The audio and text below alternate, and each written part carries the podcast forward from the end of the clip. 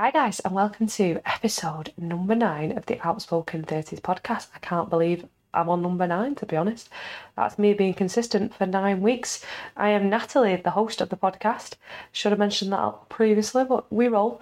Um, if you have listened to quite a few of them, I try to not edit these podcasts, so sometimes there is a bit of rambling going on. So sorry in advance, but I do want to thank everyone who is listening and anyone who is listening today because this is a special episode because I have a guest. Now, this guest, I cannot think of anyone more perfect for my first guest on this podcast. I'm hoping to have more, but this one is a special one. Now, her name is Nicola, and Nicola's been in my life for about 30 years actually. Makes me feel a little bit old, makes me realise how old I am, but you know, still young in the head. And she is my best friend Beck's sister. So, yeah, she's been around for a while, and although we might not be super close, we've always kind of known like what each other's are doing because obviously we have a mutual person in between us, which is my best friend. Now, I've got Nick on this podcast to basically share her story. Now, her story, in brief, before we get started, is that Nick has been sober since last January. Now, I want to dig into the deep, uh, the deep details of what's made her go sober, and you know how it's changed her life, etc., and what sort of personal journey that she has been on. I also know that more recently she has gone into life coaching. Now, she's not fully qualified yet, but obviously she's going through the process. So we're going to talk a little bit about that as well. So, without further ado, let's get into it. So let's start with you giving me a little bit of background about yourself. Yeah. Who don't know you. yeah, okay. So thanks. Really good to chat to you today. Um, so a little bit about me. Married for 18 years, two kids. Son is 15, my little girl's 11. Um, work in HR, worked in HR pretty much all of my life, did my degree in HR, um, worked my way up the career ladder. So, yeah, that's, I guess, work side of things, work for global um, tech business, um, looking after employees in EMEA and APAC. So, quite, I guess, a busy job. Um, son plays football, so you know, supporting him as much as I'm allowed on the football pitch because I'm not a cool mum anymore because he's 15. Um, she, my little girl loves horses, so I spend time with her at the farm with the horses. Um, love the gym. Like my time is in the morning, so alarm set up at five, in the gym for six, six till seven, getting my, I guess, endorphin fix at the gym. Um, and then it's, yeah, back home and, yeah, work from home, so work remotely. Um, we've got the dog, so, yeah, walking the dog and just, just being a mum, being an employee, being a wife, just normal stuff, I guess. Have you always been into the gym, do you think? Yeah, pretty much forever. I'd say I used to I do the gym more now for my head. Like when I was younger, it was all about like how many pounds I'm going to lose, how many calories have I burnt, and then as I've as I've got older, for me it's more now about going in for that mental headspace. So for me, just to de-stress, not think about anything. So it's not about how many calories I burn. It's just about getting that endorphin hit after the gym and just feeling mega. Um, so I've always been into the gym, but I'd say my reasons for going to the gym and training have definitely changed as I've got a little bit older. Do you feel like if you don't go, it, it mentally messes with you? Like, can you cope with? Have you learned? Because one thing I found was that I used to depend on the gym to make me feel better, but then I suppose I've learned to then, if I don't go, not give myself shit about it. Yeah. If that makes sense. But what stage are you at with the gym? Yeah, to be honest, it's it's all about balance, isn't it? So Yeah. there's got to be balance with everything that you do, and I think I've found my balance now. Don't get me wrong; like we were away last week in Cornwall, and I didn't go to the gym and train, um, but I did my own thing. Like so, I did a couple of runs and you know did a little bit of the the, the gym that was available where we're staying. Um, but I do find if I don't go for a couple of days, I just feel I'm a little bit cranky. I feel I'm a little bit cranky. I feel like I've not had that that endorphin release. I've not just been able to get out of my own head. So I don't beat myself up if I don't go. But I do feel that I feel generally happier when I've been. And I think it's because I've just, you know, connected with people because I work from home. So all of, a lot of my conversations are remote, and I think just being in the gym with the energy, that vibe, being with other people, like-minded people, um, is definitely where I get my, I I guess I get my connection from. So when I don't have it, then I do miss it. But like I say, in the old days, I beat myself up and think, oh, I can't eat that cake because I've not been to the gym. Now I'll just eat the cake. Do you know what I mean? And enjoy it. So I do think that I found that I found that balance now yeah, life is all. I mean, not eating the cake. That's the only reason I ever go to birthday parties just for the cake. Definitely. And coffee now. I don't do coffee without cake. It's got to be. Invite me for coffee. Is the decent cake, and then yeah, I'll have yeah. the cake as well. I know. Yeah, I've actually just more recently today. I've got into. So I was I was into frappes mm-hmm. without the coffee but and I don't really like coffee coffee, but I've now decided that I like ice lattes with syrup in. So I'm like, oh, maybe I am like, maybe I'm getting to that age now where I'm I'm getting to like coffee more. Yeah. I love caffeine, and I like I, I can't I cannot go a day without caffeine. Yeah. How you get up at five a.m. is beyond me. Literally, I wish I wish I was that person, but I think you're either that person or you're not. Totally. Like, I think back in the day. um because you used to go to Natalie Dixon's classes, yeah, didn't you? Yeah. And I used to do the kettlebell classes. Yeah. And I, those days were the days when I've kind of forced myself to go. Yeah. When I was like, I need to go yeah. because I need to be in better shape. And yeah. it's funny how you just change your perspective. Totally. And a lot of it, you know, social media doesn't help, does no. it? You see all these people who are in certain shape and doing all these different things, and I think it's just it's a head fuck really. It's like, well, yeah. I've got to look this way, but then actually, I think, well, you're how old are you now? Forty three. Oh, you still don't you don't look it. I swear, I swear, going to the gym just keeps you looking young. Totally agree. Yeah. Literally, like I think also being for me or being upside down, I don't know. Yeah. Everyone's like, you also you don't look your age. I'm like, being upside down. Although I do swear being upside down, I end up with more frown lines on the pod because I'm literally upside down. so, so obviously you you spend a lot of time in the gym. I think today's obviously we wanted to talk more about um your sober journey. Yeah. Um so when was it you went sober? Yeah, so my last drink was in the start of January, so January what 2022. Yeah. Um so I guess my relationship with alcohol has always been I was never a drinker, so like when we'd go when I was younger and my mates would go out in the park drinking, that was never my vibe. I was never into that because there's ten years between me and my sister, so I was always making excuses. Oh, I'm looking after my sister, so I was never. I never used to drink when I was younger. I never was really into drinking. 18, 19, it just wasn't. It just wasn't a thing. Um, so I was always like a take it or take it or leave it girl, and I don't really know. I don't really know when it changed but it did change and it changed the point. Probably lockdown had something to do with it. I think dealing with, I guess, grief and trauma that I'd not really dealt with and I didn't really understand. So I was burying a lot of that. And they do say, like, if you want to understand why you drink, then stop drinking. And for me, I think it was, like I say, it was just trauma that I'd not dealt with, grief that I'd not dealt with. Lockdown, like, what the fuck was that? Like, being yeah. told that if you hugged the people that you loved, you could kill them. It was like, oh my god, and I couldn't, I couldn't. On reflection, I know now I couldn't deal with that. So I just went like, oh well, it's twelve o'clock somewhere in the day, so let's have a wine, you know. And and everyone was doing it. So again, I always think I'd quite. It was always a healthy relationship. I thought until it wasn't. And then it, I can't tell you when it changed, but it did change. And it changed the fact where I just got fed up of my own bullshit. And I'd say, right, I'm not drinking this weekend. And everything else, like I was still getting up at five, I was still in the gym every morning.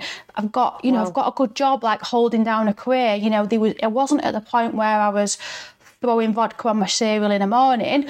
I was doing all the stuff. So to the outside world, I had everything. Like I was holding everything together. But then, like I said, I'd get to a Friday and I'd think, oh, I'm not going to have a drink this weekend. And then come three o'clock, I'd be like, oh, sod it, let's have a drink. And then it turned into drinking on Friday, Saturday, Sunday. And I just got into this cycle. And then I guess I'd go out, and when I went out, I'd think, oh, you know, just moderate, Nick. Don't have, you know, don't have a lot to drink today. And then I would end up, and then the anxiety that followed the waking up at three, three o'clock in the morning, the anxiety of, oh my God, I don't remember getting home, or what did I say and did I upset that person? Oh my God, am I a good mum? Shit, all of this going on in my head. And then I'd say to my mates, like, do you feel all right? And they'd be like, yeah, we feel, we feel fine. And I was like, oh, I don't, I feel terrible. And then the anxiety, and the only way that anxiety would feel better, I'd go, oh, you know, let's let's go to the pub, let's have air with the dog, and then I go back to the pub, and like I say, just in this cycle of thinking, how can I control everything else in my life, but the one thing that I can't control is I'm saying I'm not going to drink on a weekend, and then I am drinking. I feel like shit when I drink.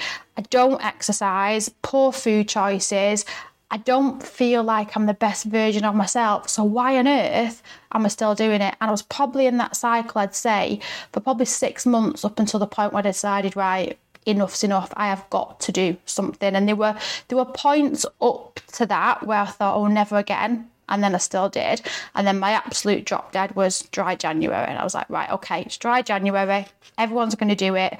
It's now or never. And yeah, I've never, and I don't look back. Like, it's the best thing I've ever done. Honestly, it's transformational. So that's where the case of dry January actually works completely because a lot of people do the dry January to stop them drinking for yeah. a month, but that's it. Then they get back on it, and it's like I get the idea on dry January, and yeah. if it does turn out and makes it help people stop completely drinking, or actually it kind of makes you realise that you have a problem with yeah. drink. Yeah. I think I think actually when you're talking and you're saying that, you know, you're trying to tell yourself that you're not going to have a drink, if those are the things that you're saying to yourself, like I'm not going to have a drink this weekend, surely that's like a bit of a like not a turning point, but that's a little bit of a like light bulb moment in. If I'm having to tell myself that I'm not going to have a drink this week, and I still am, yeah, then and you still are, they're not right, yeah, yeah, because like I know, like if I, I'm not, I don't really think about drinking now really as much. Yeah. If I'm going out, I'll think I'll go on, I'll have a drink, or I'm going yeah. out, or I won't have a drink. Yeah.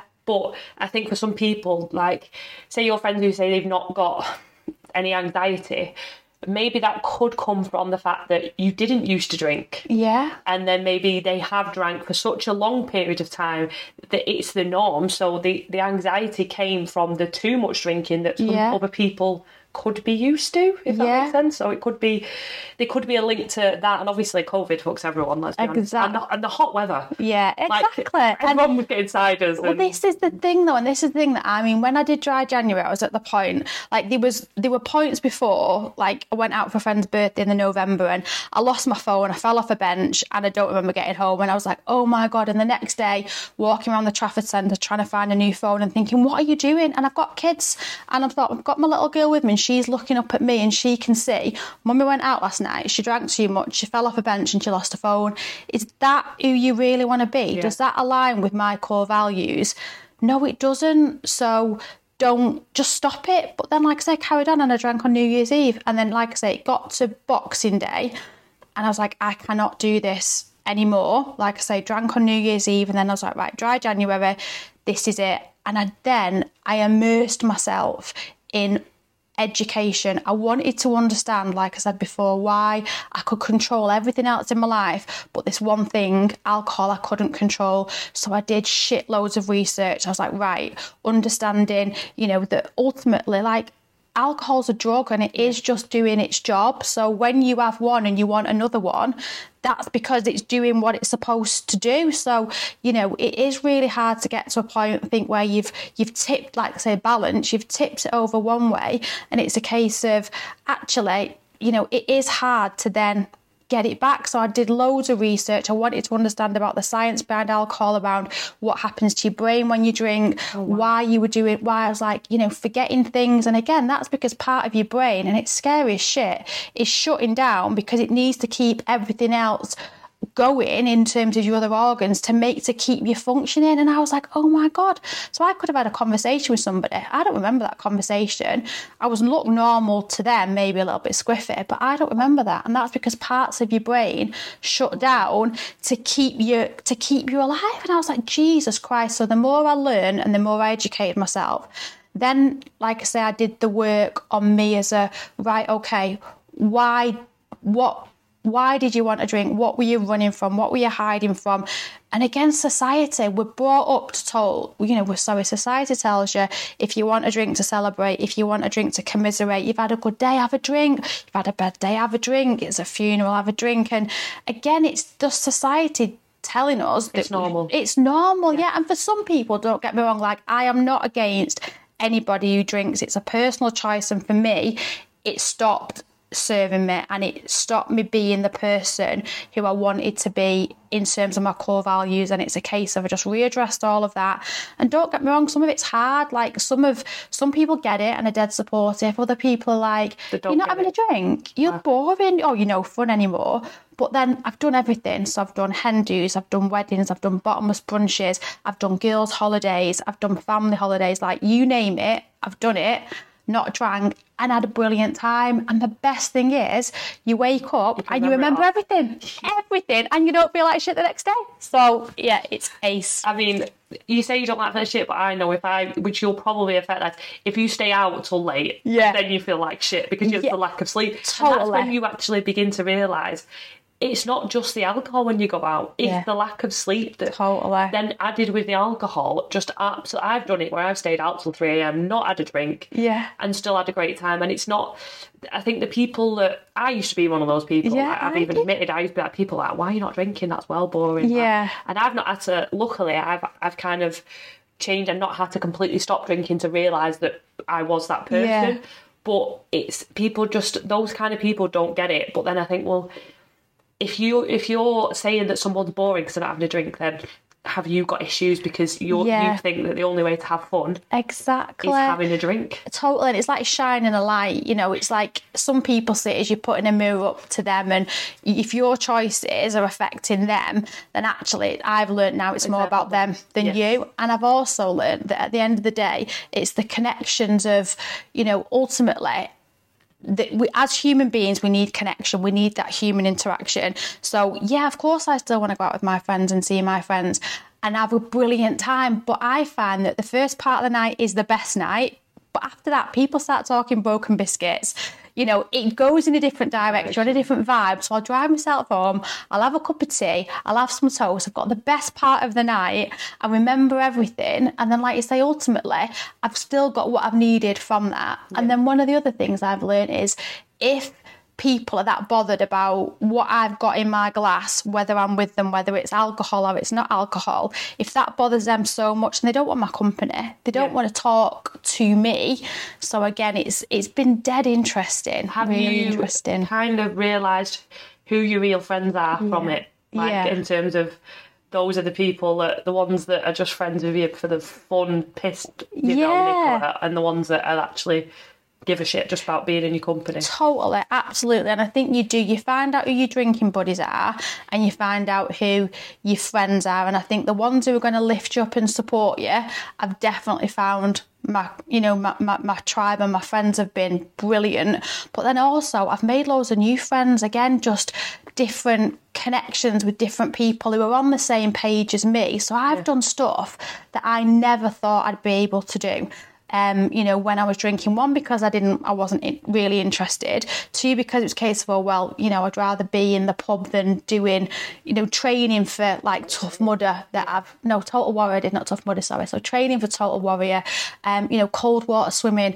breath work, yoga retreats. You know, I've done so much stuff and some like sound baths, things I thought were a bit I didn't understand them. Didn't understand them because your brain didn't. You didn't give yourself that time to understand yeah. it because you thought actually I'd rather be in the pub than yeah. be doing you know whatever this random stuff is. exactly, and then like holidays as well. Like we've just had, had a holiday, and I remember doing holidays before and thinking I needed a holiday to recover from a holiday because it was all about just you know drinking at the airport, having a drink on the plane, you know, going out at night time, having a few drinks for your lunch or whatever. And then now it's like you really do feel like you've relaxed and you've had a holiday. And my joy and contentment comes from different things now than it did before. Um, and again, ultimately, like this isn't somebody, I wasn't somebody who you know, like I say, was pouring vodka on my cereal in the morning. I was somebody who's classed as probably like a lot of people, like a middle lane drinker. Do you know what I mean? Just just socially, or have a bottle of wine, you know, of a, of a Thursday with dinner or whatever. And the other thing I think that's really important is it doesn't matter like how much you drink in terms of comparing yourself to other people. So one person might say, well, you know, I only drink once a week.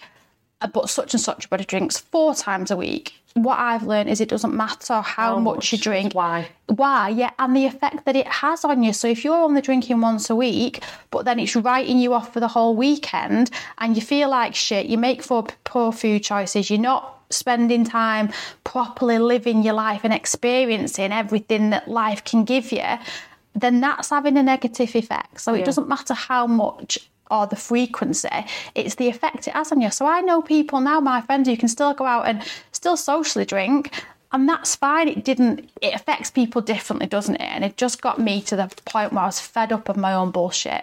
And it's just been, like I say, the best decision that I've I've made. I think a lot of people don't admit to feeling like shit the next day because Yeah. they don't want to admit that they've drank too much. Yeah. Because, like, even I know, like, obviously with me and Beck, we'll, we'll go out and we know we've drank too Yeah. much. We know we need to stop. I mean, Beck's got better, but she still has the moments when, you know, she drinks too much. We both do. We pushed it, we egg each other Yeah. on. And I, like, I think the last time we went out, I actually noticed it. We had, I had a great night with the girls. I was dancing, but then there was something that happened, and there was like a switch that just put me in a bit of a mood Yeah. for about five ten minutes. I was like, now, if I'd not had a drink, I know I wouldn't have gone in this mood. Yeah. But if something's just pissed me off and I've let it piss me off, and I, don't, I don't know why, but then I got up and started dancing and I was absolutely fine. Yeah. But then it's funny because I always do notice that emotions come out more Yeah. when you've had a drink, don't they? Yeah. And it's like they, they're heightened, aren't they? Definitely.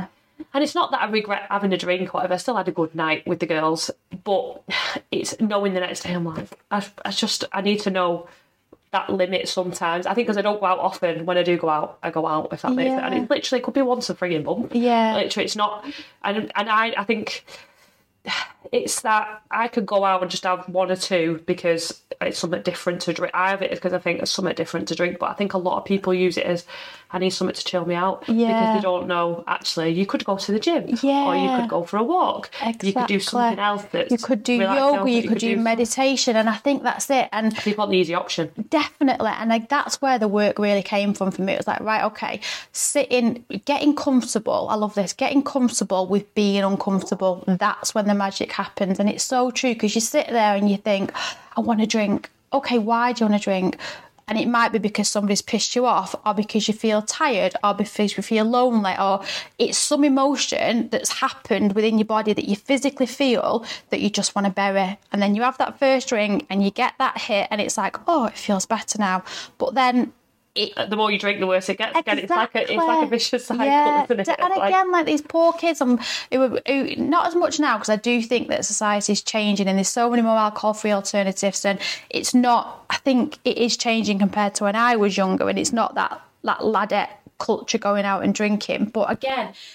Kids aren't taught that there are other ways to feel better. And I think it's about like creating a life that you don't want to escape from. So create a life where you don't feel that you need a drink escape, yeah. to get happy or to get to escape or you feel sad to bury, just talk about how you feel and really sit with it and do the work and you know I'm training now like I say to be a to be a life coach and I would never have done that before but I think I found my passion and it's not just coaching in the alcohol free space it's coaching anybody on anything and I think that's where my passion is now like helping Other other, people. people. like because you it's similar to how I've like, ended up coaching people. I Yes. understand like you found your way of helping people, but actually probably not at the sacrifice of your own mental health, Yeah. which is what I was a people pleaser. I think I still am. To be fair, I still Yeah. can't resist sometimes. You know, you just like making people happy, and Yeah. it's hard to not be that Yeah. people pleaser. Totally. But actually.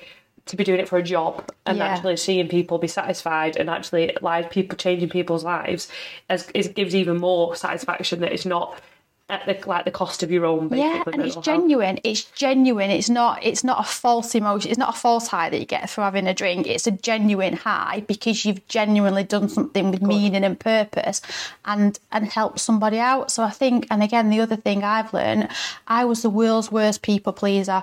Like I hated confrontation. Yeah. I didn't ever want anybody to think bad of me. You know, I'd over probably over read text messages and, and WhatsApps and misinterpret things and want to keep peace in a room. And that I saw that as my job. And then again, that was really hard. And at one point, I remember thinking, I'm just going to drink again. I'm just going to drink because I don't want that tension of people feeling uncomfortable around me when I don't drink. And then reframing that was really difficult. But now, I'm not a people pleaser anymore. I've worked really hard on my own boundaries. I've worked really hard on, you know, the people I want to be with, who I get the same energy from, who I've I feel that lift me up and make me feel better. Not like what do you call them? Like um, like dragging you down. Yeah, like dragging you down. It's like you know, energy vampires. They yeah. come in and they suck all the negative energy out, and you, you know, you walk away from and think, "Fucking hell, that That's was that was hard work." Yeah. I want to leave. yeah, exactly. I want to leave people when I think, do you know what? I got so much from that. Yeah. So maybe it is doing meditation. Maybe it is going to a yoga class. Maybe it is just having a walk with the dog. Whatever it is now, just I want to be around people who have got the same vibe and the same energy, and I don't find that anymore sitting in a pub with people who are drinking. And that's not to say that they're bad. I'm not saying they're right and I'm wrong. I'm not saying that. That's just not people all. that you want to be around. Just not me, and I've just grown and changed as a person. And I think some relationships stay with you, and yeah. some fall away. Was there so when you obviously did your dry dry January? Yeah, a mouthful. um, was there a point when you thought actually I need I can't do this on my own after after that? Because I'm guessing you did that and then you were like right I'm going to carry on doing this but did you actually go and get help from someone else like rather than just do it all on your own? Because obviously it's a lot to depend on yourself to do? Yeah, no, I did it. I did do it all on my own. So I did the dry January, and like I said, I did loads of research, and I read that it takes ninety days to break a habit. So I thought, right, okay, I can do, I can do this. It's because like all the like the science behind it, and I'll probably really mess this up, but it's basically building new neural pathways in in your brain and it takes 90 days to break a habit and then or to create one. Yeah yeah good point. And then it's a case of retraining your brain so I thought right okay I've done done dry January. I can do this for a little bit longer. So I did it for the 100 days and I got to 100 days and I thought right okay I could have a drink now. But I felt so much better. Like I can't describe how much better I felt and I'd done things that I never thought I would do. I was learning about myself as a person, around my boundaries, around what served me, what didn't serve me well. I was like, do you know what? I'm going to do this for a year. I if I can do 100 days, I can do a year. And if I can do a year, then I can conquer the world. Like that's how I felt. I felt like I'd got this superpower. So why would I go back to feeling like shit, you know, waking up at three o'clock in the morning, like I say, with anxiety, all those horrible feelings that came with it. Why would I go back? I thought, right, I'm going to do, I'm going to do a year. And in that year, my sister got, sister got married. We went on a hen do, and I didn't want to be defined by I did well on the hen do. Yeah, fair, he did. It was, a, it was a great. It was a great hen It was so it good. was quite a chilled one. I mean, I had my late nights. Um, I don't. I don't. I don't. My excuses. I don't go often, so I don't go out, for me, do you know what it is? It's not even the. It's not even the drink. It's the being out and dancing. And when you're on holiday, it's like you can wear flat shoes. I mean, you can do that over here now, yeah. but it's just the dancing and having a laugh. And I just, I sometimes it's the addiction to that, but you feel like I think even back in the day, that was what I always used to love. But then it, it came hand, it comes sort of hand in hand. Yeah. I mean, it's not as much so anymore when you're on holiday.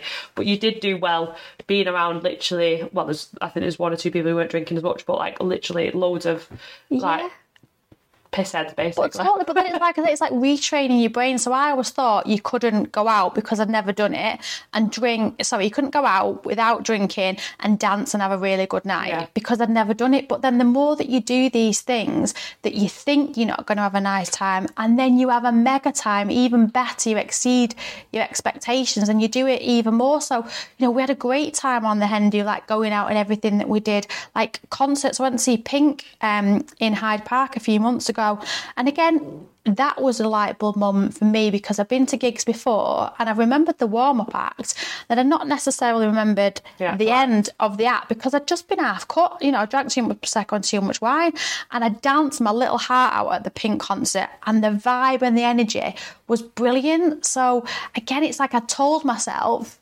or society told me or whatever that you you can't go out and dance and have fun without having a drink You can, and I It's a think confidence thing, though, isn't it? Definitely. Like, especially with the dancing, like it comes like you have a drink and you feel more confident, Yeah. don't you? And you think, do you know what?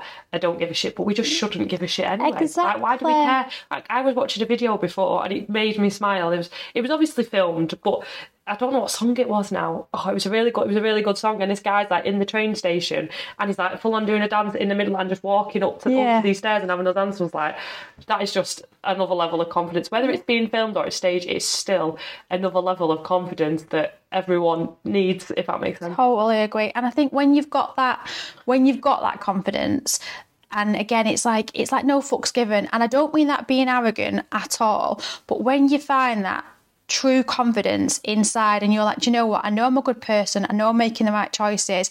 I'm ticking all what I need to tick from a meaning and purpose perspective, and I'm working towards my goals and I'm doing stuff that I never thought I'd be able to do.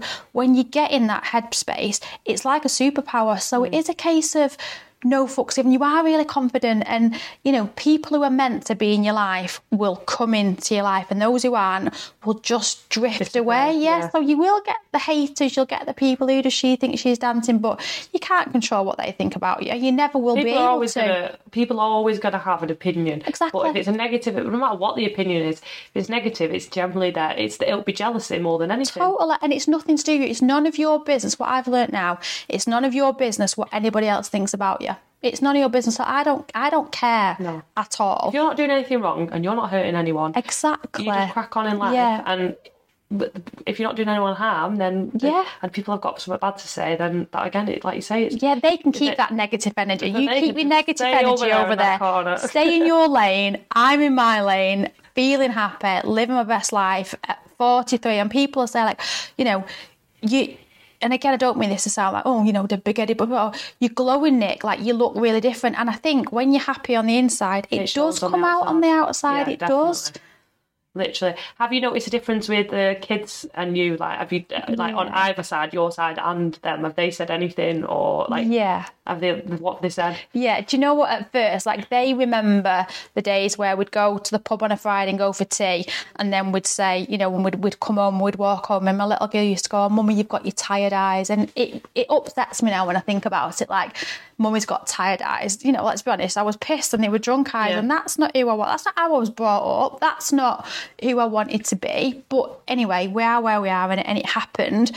And, you know, the kids have seen now, and I've been dead honest with them. I say, you know, it got to a point where, you know, I wasn't happy with with drinking and they've seen me pull away from certain situations and environments and I've been dead honest with them and now I'm I'm glad that they can see, do you know what? One, you don't have to follow the crowd. Like, if you're not happy and something doesn't work for you, then be strong and, and say no. And then, secondly, be vulnerable and be honest. And if something doesn't feel right, then talk about it and, and do the work. So I think they've seen me do the work on myself because I've been dead honest with them and told them about it. And now they know mummy doesn't drink. They know mum doesn't drink. And, you know, Darcy and I will talk about different vibes. So, you know, I didn't really like that vibe or I didn't like this. And she just, yeah, Grow up too quick, don't they? Exactly, but I think, and again, you know, if my son is, like I say, he's 15 and, you know, he's in an environment where, you know, a lot of kids are vaping and there is that peer oh, pressure. Oh, vaping, wow. But I think it builds resilience. And, and I'll say that to him, like, you know, it'd be really easy for you to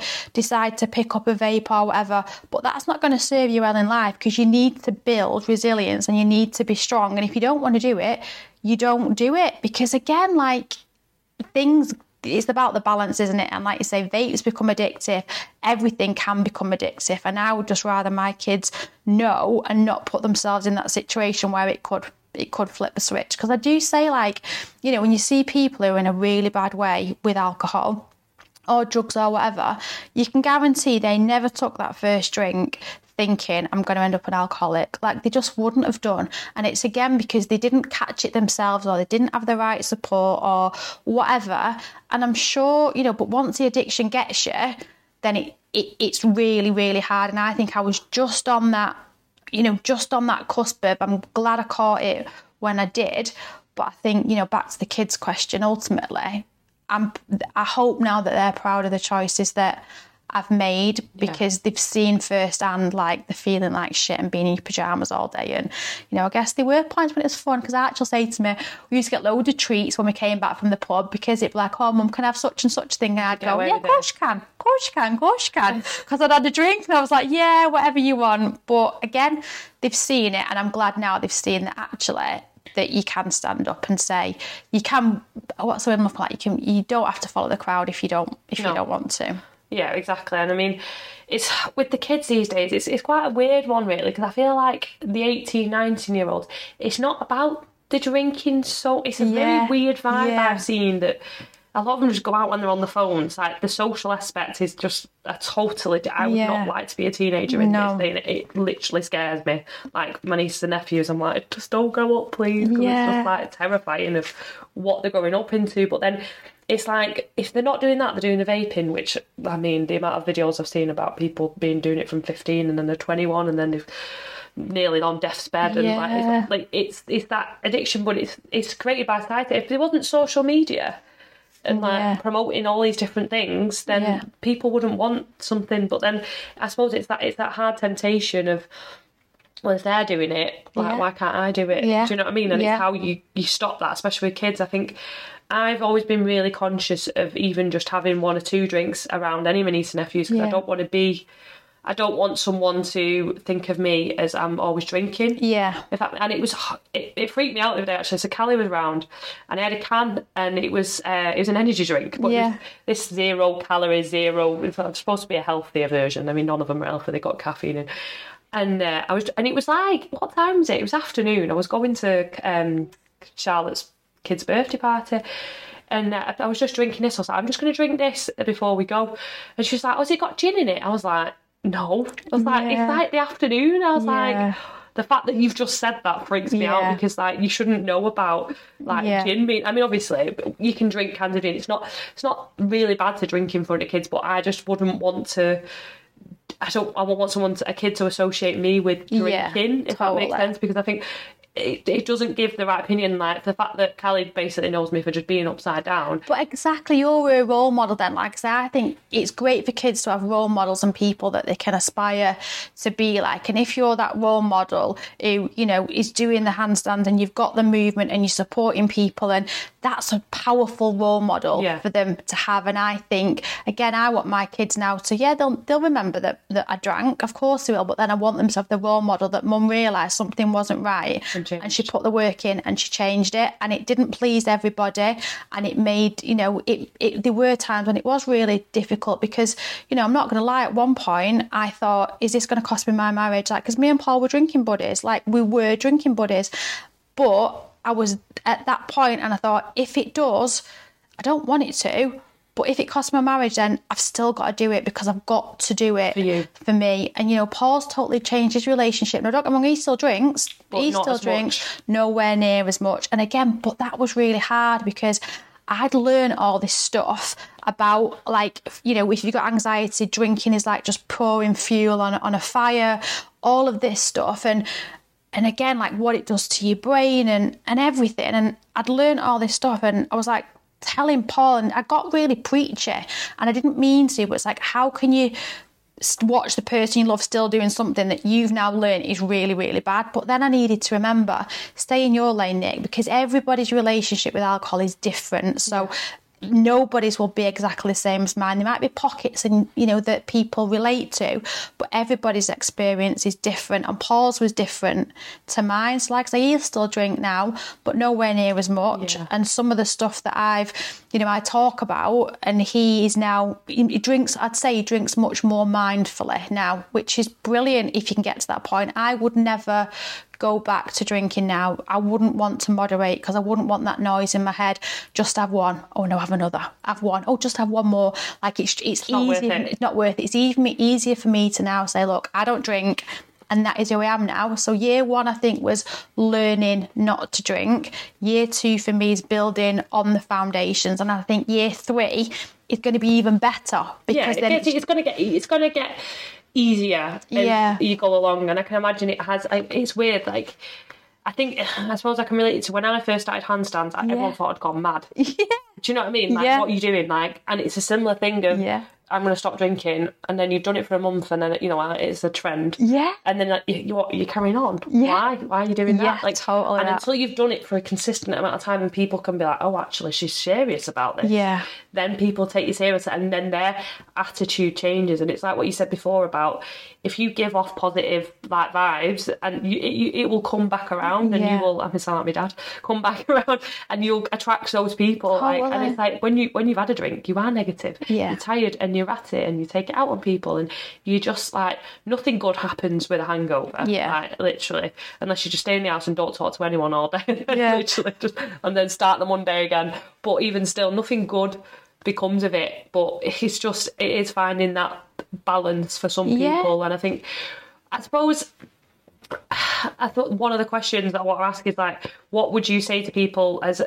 like a way of sort of making a start if they think they have an issue? I suppose what would you say to do first? Like, would you say just try and do a month, or like, how would you deal with if you think you've got an issue? Yeah. Some people are going. to A lot of people like you can go to therapy and all that, but it's expensive. Yeah. As in on NHS, it's quite takes time. but- Yeah.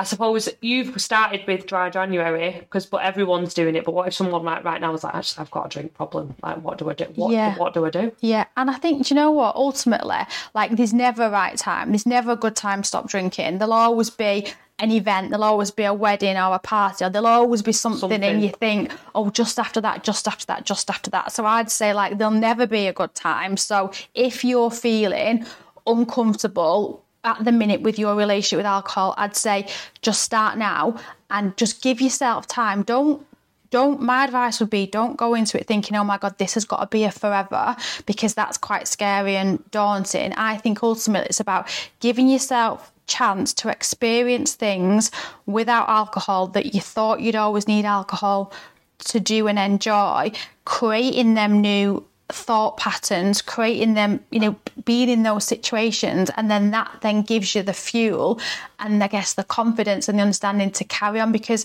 at the minute you don't people don't know what they don't know. So i'd say just try it just give it a try and say right okay if you're somebody who thinks you know i drink every weekend maybe give yourself a month. Maybe just say right okay i'm just going to do this month that i'm not going to drink. And that will look different for different people. Some people might say right i'm just going to stay in and i'm not going to go out at all in that month. Other people might say i'm just going to carry on doing what i normally would. I'll accept the invitations but i just won't drink. And then i'd say use it as a learning opportunity. So really think about if you're going out and you're going to meet your friends and you say okay yeah i'll meet you in the pub and then you think oh i just want a drink okay, that'll just be the habit. That will be the habit talking. So just pause and just think, why do I want a drink now?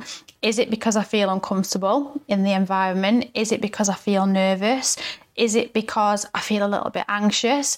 Is it because I don't know any different? Okay, you don't know if they're different, just try it. It doesn't have to be a forever for everybody, but I think once you take a break, be it for a month or be it for six months or be it for a year, you're just seeing life without alcohol and it's brilliant honest to god like it is amazing and i just think if people give themselves the opportunity and it is you know it is hard because you're breaking habits you're learning new behaviors and that that takes work but there's loads of people the sober community now is massive like it is massive. So there's so many people that you can go to and you can follow for advice for inspiration. There's so many free alcohol alcohol free alternatives. Like you don't have to go there and just drink diet coke if you don't want to. Like there's so many brands out there now that are catering for people who just want to be alcohol free and i think people are more accepting of it. Like when I started, it was like, oh my god, what what are you doing? But I do feel whether because I'm aware of it now, I'm more open to it. But you do see more people, celebrities on social media, of have stopped drinking or changing the way that they drink, and I think it's becoming more socially acceptable. But I'd say start with your why. Like, why is it that you want to, to question or you want to stop drinking? Or you want to change your relationship with alcohol? And then once you've found that why hold on to that and protect that no matter what. And then when you're going out and you're experiencing things and you're in different situations then come back and reflect. On it so i wrote i journaled i journaled loads. Like if I felt anxious, I'd write it down. Why do you feel anxious? And then I'd come back and I'd say, you know, I'd have an after the hen do. Like I journaled loads about how I felt nervous before we went to the hen do, how high I felt the next morning when we'd gone out, we'd had a nice night. Everyone else feeling a little bit jaded. I went and got people like, you know, Fanta lemons and crisp yeah. and, you know, and document that. So then again, when your brain goes to that, starts fibbing to you and go, oh, just have one, you'll be all right. Go back to why. Well, you know what why are you doing this and for me it was about being a wanting to be a, a better mom wanting to be a better role model wanting to you know get rid of my own bullshit wanting to just really go back to living through i guess my own core values and that'll be different for everybody but i'd say start with your why and protect that why. And there will be the people who come in and say, "Oh, what are you doing that for? You're boring." They're not your people. Yeah, and that's on them, not you. Was there anything that you kind of replaced it with initially the alcohol? So like obviously you used to go out every, like in that january. Yeah. was this in, was we in lockdown? No we weren't no, in lockdown we were out feels like lockdown was just like forever. Yeah. I lose track. That lockdown period is like an absolute blur for me. I don't know when it was. Every time i try and remember anything i'm like I think it was 21. Yeah. Uh, was there anything that you of right? Well, we're not going to go to the pub. Yeah. Or did you still go to the pub and not drink? Did you try and challenge yourself? Like, what did you actually do in that first month? Yeah. Do you know what? There was different. So at first, I was like, right, I'm still going to go out. I'm going to do everything. And then I found that really hard. I was like, no, that that feels too hard. So I replaced it with ice cream. So that was my treat, like ice cream. So instead of sitting down on a Friday night with a glass of wine that would turn into the bottle of wine, I was like, right, okay, I'm going to treat myself to ice cream. So yeah, sugar, sugar started playing a big part. And I thought, right, okay, I can deal with the sugar. So that that's fine for now. Um, so I'd say that I definitely replaced it with my treat. Um, reframed it from alcohol was to, to have some ice cream. Um, and then once I'd sort of like built my resilience up a little bit, then I would have also so at the start I'd have alcohol free alternatives. So like I'd have still have wine in the house. It'd be alcohol free wine. So I'd pour it. So I was still tricking my brain into right okay you're opening the bottle you're hearing the glug glug glug in the glass. You're drinking it and then you're going oh okay. So the placebo effect yeah. that was really helpful at the start. So I did do a lot of alcohol free alternatives at the start. Now and I never thought I'd be able to say this, and it feels weird saying it, but now it doesn't even cross my mind. And this is like I say, was it alcohol free? Yeah, alcohol. It doesn't bother me. It doesn't bother me at all. Some, I'd seen you post something about some drinks that were like fancy, look like fancy alternatives, but not necessarily alcohol free. Yeah, so like... they were three spirit. Yeah, right. so there's loads of alcohol free alternative stuff, but then there's a three spirits and I'd, I'd, I'd known about like this brand for a while and I thought, oh, I'll try it, I won't try it. And basically, it's all plant based, and there's one that's a bit like, I'll get the names wrong, but one's an, an elixir. One's like a livener and one's more like of a, of a chilled out one. And they're all like, one of them's got like mushroom mushroom stuff in it and lion's mane, and they're all legal, but they're all they're all good for your brain, right? Yeah. Like so they're the opposites. Like, so they're not just an alcohol-free drink; they've actually got stuff to help boost. Your yeah, mental. so you either stimulate. So I was stimulant. So you, I had one with a kombucha ginger beer, and that was really nice. I had another one, and you mixed it with a um, with a, with a tonic. So it still feels like if you're having a drink. The other thing that I do, especially when I go out, um, and I went to a brunch with the girls a few months ago, I'd have um, Red Bull in a Prosecco glass. So again, I still feel like I was drinking and getting that buzz off the Red oh, Bull. God, Jesus, Red Bull's strong as well. Exactly. Fan, but again, that was my thing. I felt, oh, I just, I just want something, then it'd be the Red Bull. But the other thing that I did that really helped me was like phoning ahead. So if I knew we were going to different places, like for dinner or drinks when I was going out with my friends, I'd phone ahead and say, right, I don't drink. So what alcohol free alternatives have you got?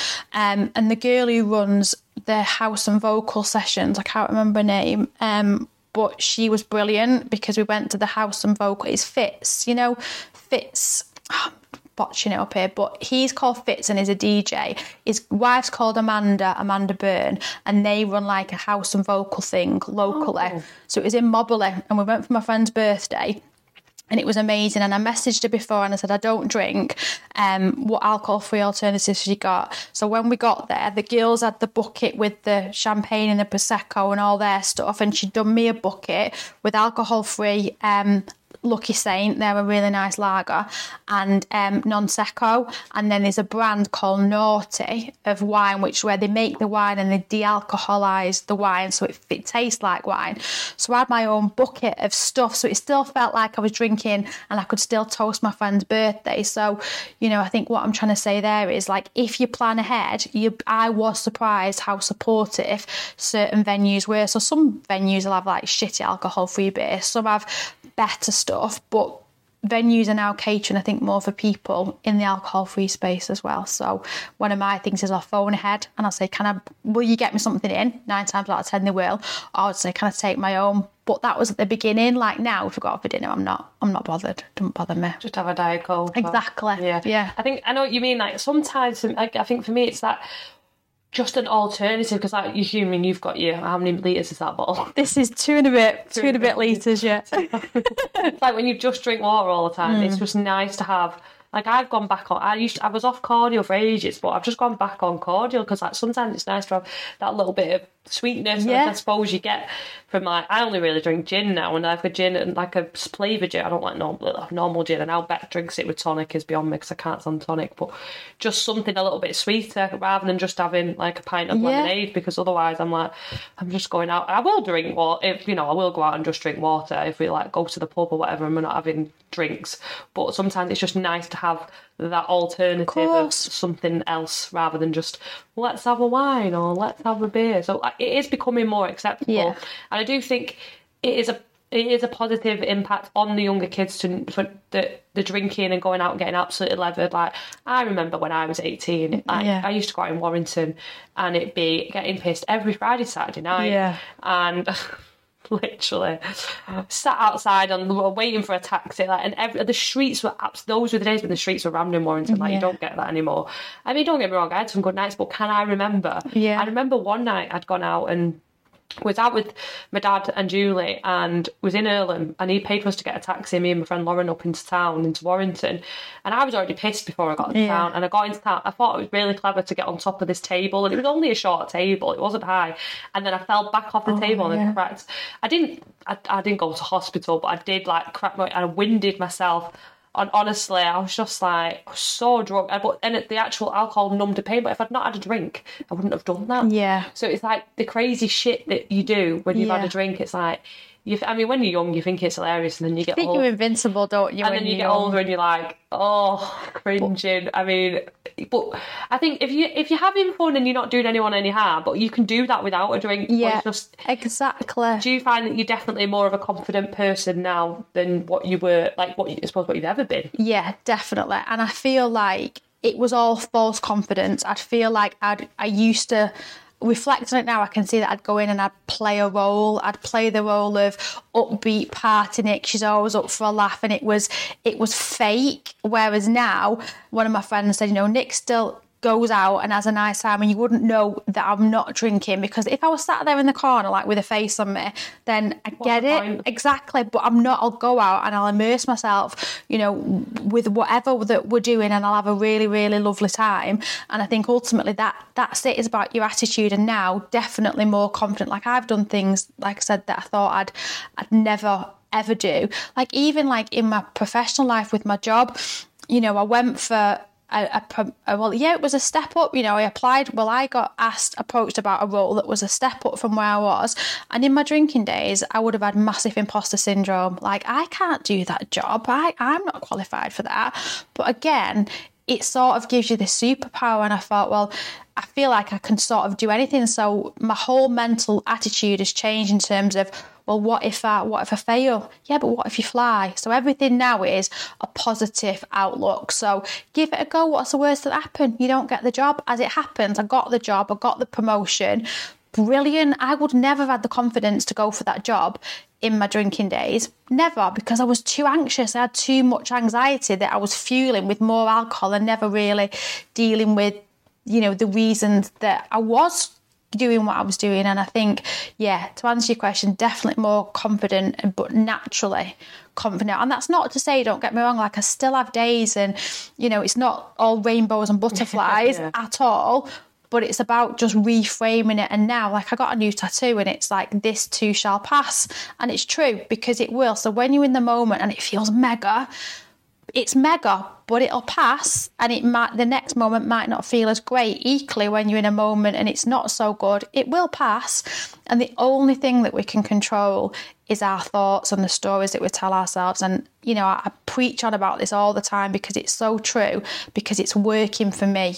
And I think, you know, if you just reframe the stories that we tell ourselves, then you get out of your own head, all this noise and this chaos goes away. And one of the things that I've learned, and I can't remember who said it, but you've got two choices, and it's whether you choose to live in a positive environment or a hostile environment.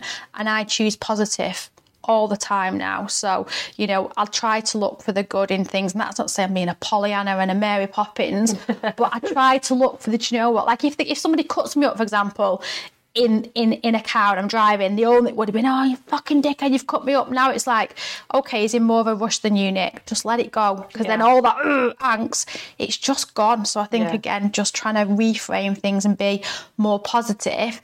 Then makes you feel more confident as well, just naturally, but not with you don't know that you're being more confident. It just sort kind of, of it's a self fulfilling prophecy. Prophecy, I think. I'm guessing that obviously once you stop drinking and then you still training, you had you seen that, that your actual training was actually yeah. working better and you were fitter and you felt yeah. better and you might have lost weight. Yeah, you probably it's mad that people it's liquid calories, isn't it? Yeah. People don't actually associate drink with like calories and the, the fact that if you over well, not necessarily if you're putting weight on what you're drinking what you're yeah. putting into your like mouth. I mean, obviously a lot of like now I always try and go for like the zero like zero sugar lemonades if I ever get lemonade and stuff. But yeah. the alcohol, like there's nothing that if if you, you can do, especially like beer and stuff like that, that's like the worst, isn't it? Yeah. So it's it's it has such a positive impact. There's like there's so I think there's a lot more positives to not drinking than there is to drinking. Yeah. Like when you actually if people weigh out the options. Yeah. Not like I say like it's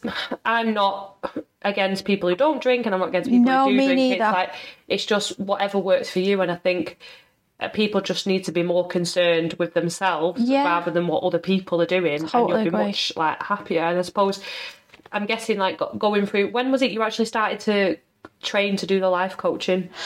So that started, that's something that had been on my mind for a while, but I started my qualification in April and I qualify in September. And that was a real, again, that was a little bit of an imposter syndrome. Like, can I do it? Should I do it? Like, I love my job. I love my day job. And, you know, it's an expense. So, you know, it's cost me quite a bit of money to do the course. But then now I'm like, it's, investing in yourself and your own self development and your own well being is never going to be a wasted cost. So, yeah, I started the course in April and then I qualify the L plates come off in September. So you can still what what is it what is it your kind of role is going to be? So you're not a therapist, mm-hmm. obviously, as such. You're more of a life coach. What yeah. is it that you can like? If someone was to come to you, what is it they could come to you with? What can you help them with? Like how how do you work? I suppose. Yeah. Like the question. Yeah, no, really good question. So, like you say, coaching is so my my qualification it's um is a diploma in positive psychology. So it's all about helping people um to flourish. So it's very much forward facing. So it's not looking backwards, like you say. It's not it's not a counsellor at all.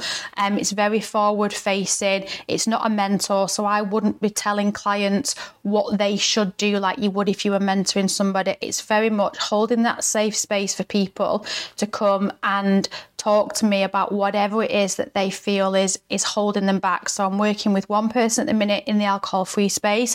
I'm doing executive coaching, so I've got two people who are senior leaders in corporate organisations, and I'm working them on the executive coaching space.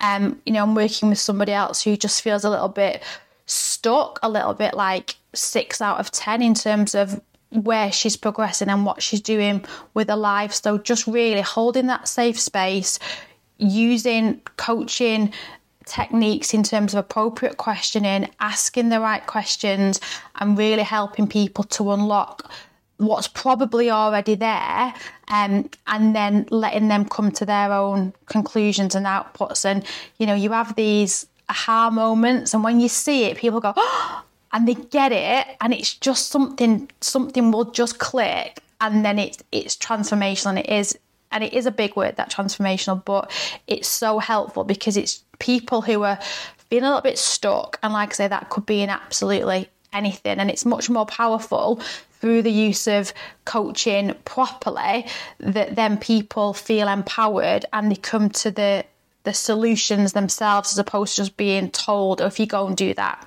you, okay go and do that. And it might work for a little bit but then because you've not really thought about it and worked through it and come up with that conclusion yourself it doesn't really it doesn't really last. So yeah the, the art of coaching is really helping people to unlock the potential that they've got or that they might even know is there like I say in all different spaces. Do you feel like as you've coached people and you've learned more stuff about yourself and how then you think actually maybe I could improve in this or I could improve in that. Totally. Like what i didn't what i underestimated with this with this coaching qualification is how much coaching i would get as being a partic as being a delegate on the course. So it's a six month course that i've done. Um it's one weekend every month. It's um there's a the assignment that you need to do. You need to submit three learning logs you need to work with. Um real life clients. So you need to make sure that you've done 10 hours of real life coaching. And then as part of the qualification you practice on other people who are also doing the qualification. So the amount of coaching that i've had again I underestimated, but again, it's just been transformational, like little things that I've been stuck with and I've not really understood, and just working it through, and people holding that space and asking the appropriate questions. Then you get your light bulb moment, and it's like, wow, yeah, I, I get it now. So you've learned it's like basically there's a full learning circle from like start to finish. Obviously. Yeah. So you'd be qualified in September, and then are you planning to just do it part time, or have you not got a clue yet? You're just still a bit like, I'm just going to see what happens and go yeah. with the flow. Yeah. Do you know what? When I started it, I started the qualification with an open mind, and I thought it'll just be more of a, a side hustle, but because I've been fortunate enough to work with a number of clients now. So what I've done is I've said, okay, let's do three pro bono sessions, um, and then if people want to carry on and work with me after that, and, and you know, and then pay, absolutely fine. Um, so I've had, been fortunate enough to work with, like I say, a number of of clients now, which has just been brilliant and it's where I guess I'm finding my joy. Like yeah. I love it. So I'm not going to leave my day job because that's life. That's life exactly. and I love I still love my day job, but my plan is I protect like, you know, two or three nights a week to take on, you know, to take on coaching clients and then just see just see where it takes me. If if anything like me, it's like it doesn't feel like work. No, not at all. So it's like especially when it's conversational. Yeah. You you trying to chat into someone and like it's like when I rang back today and um, and I swear every time I ring her, I'm like live coaching her about work, and I'm just like, maybe just change it so you you know you you're not worried about this and doing that, and it's like just it doesn't feel like if it just comes naturally to you, yeah. it doesn't feel like a job, and it's, it's yeah. the same even with like coaching with hands-on. like yeah, I don't, I, I'm not bothered about. Obviously, I know if I want to take it to another level, I am going to have to start charging more, whatever, and yeah. that sort of But I enjoy it so much and just actually helping people, but actually getting more joy from it than just yeah. being a, a, people pleaser, which I've spent far too long doing. Yeah, it's it's just you can't you can't really words can't describe it until you've kind of been through the yeah. process. So we've actually been going. This is like my longest one. oh my god, I'm so sorry. No, fine. It's been an hour, which is like I was hoping for because a lot of mine are really short, and then like I eventually talk that much myself. I'm like I forget what I've talked about. To be fair, I literally just for the, for anyone who's listening, I do not listen to my my podcast back. So if someone goes to me, I listened to that the other day. You're gonna have to remind me what you're talking about because I can't remember whatsoever. I kind of just blab out for half an hour and then hope for the best. But this has been an hour. So you are on Instagram. You might yep. as well tell everyone your Instagram handle. I'll put it in the uh, description below as well. Yeah. So my coaching one is njo underscore coaching. Um, so yeah, that's where I, I am at the minute. So start obviously posting more and as you go along, and obviously yeah. if anyone wants to get in touch, I'm guessing you've not got a website or anything. Not got a website just yet, no. So, but yeah, definitely people want to get in touch. I'm more than happy to have a conversation. Like what what's really important to me. Um, you know, I would never what I do first of all is have like a connection call. So I'd schedule a call with with a potential client and we'll do probably 30 minutes just having a chat. And it's really important that, you know, the clients feel comfortable working with me because I want to be able to set them up for success. So if they don't get that connection with me, then there's no point in us working together because it's not it's not fair. So I always do that connection call first, and if people want to work with me after that, brilliant. If they don't, it doesn't matter because it wasn't I wasn't the right person to be able to help them. So I'll always do that 30 minute, like I say, connection call first, and then if people want to then you know get in touch and work with me on on anything, then yeah, more than happy to more than happy to help. Sounds good. I think there's a lot of people out there who don't know that they could just benefit with just that little bit of Yeah. help, just that little bit of push in the right direction. Not a push, but it kind of is to give them that little bit of confidence that they can just they can do it and Just not can feel empowered. yeah, Yeah, just it's to feel better about themselves because a lot of people out there who feel so shit about themselves. I've been there, I've done it, and doing it on your own is much Yeah. frigging harder. It's And just then- being that little cheer. I want to be. I I want to be that person's cheerleader, and I want to be that person who is absolutely rooting for them. And you know, with the clients that I've got at the minute, then I do ask them, okay, you, how can I help you to be accountable? So I will check in as much or as little as they need. You know, a little WhatsApp check or whatever. And I guess it's just that reinforcement that I have got. They're they're leading it, like they're doing it. Don't get me wrong, but I'm just there in the background, just supporting them. And some people might just do you know, two sessions with me. Some people might do 10 sessions. It's client led, so it's entirely up to what the person wants. Some people might, one person might come and say, This is what I want to talk about, and we might smash it in an hour, and then it's done. Brilliant. Other people might need a bit more. It's it's totally client led. Well, I'm hoping once you've qualified, I'm guessing. Have you got to do any exams or anything? I've done all my exams, yes. So I've done my assignment. I've got one um, submission to, to to still submit, which is a recorded coaching session, um, and that's then gets assessed. So, like I say, it is a fully accredited, accredited qualification. So there's assignments, there's learning logs, and then I've got my last observation that's recorded. So fingers crossed, fully qualified in September, pass the course. That's not that. That's not literally. No, it's it's Is not. it the end of September? 18th of September. Oh, I was going to say anywhere near Beck's birthday? Yeah, well, yeah, the weekend before her birthday. before, yeah. Yeah. So good luck. I'm, Thank sure, I'm sure you. you'll pass it, and uh, thank you for obviously No. being my first guest. I'm hoping I'll get more on. Um, I don't think we even need to edit this. I think this has flowed Yay. with really easy. And uh, yeah, thank you everyone for listening. Thanks for having me. it. Thank you.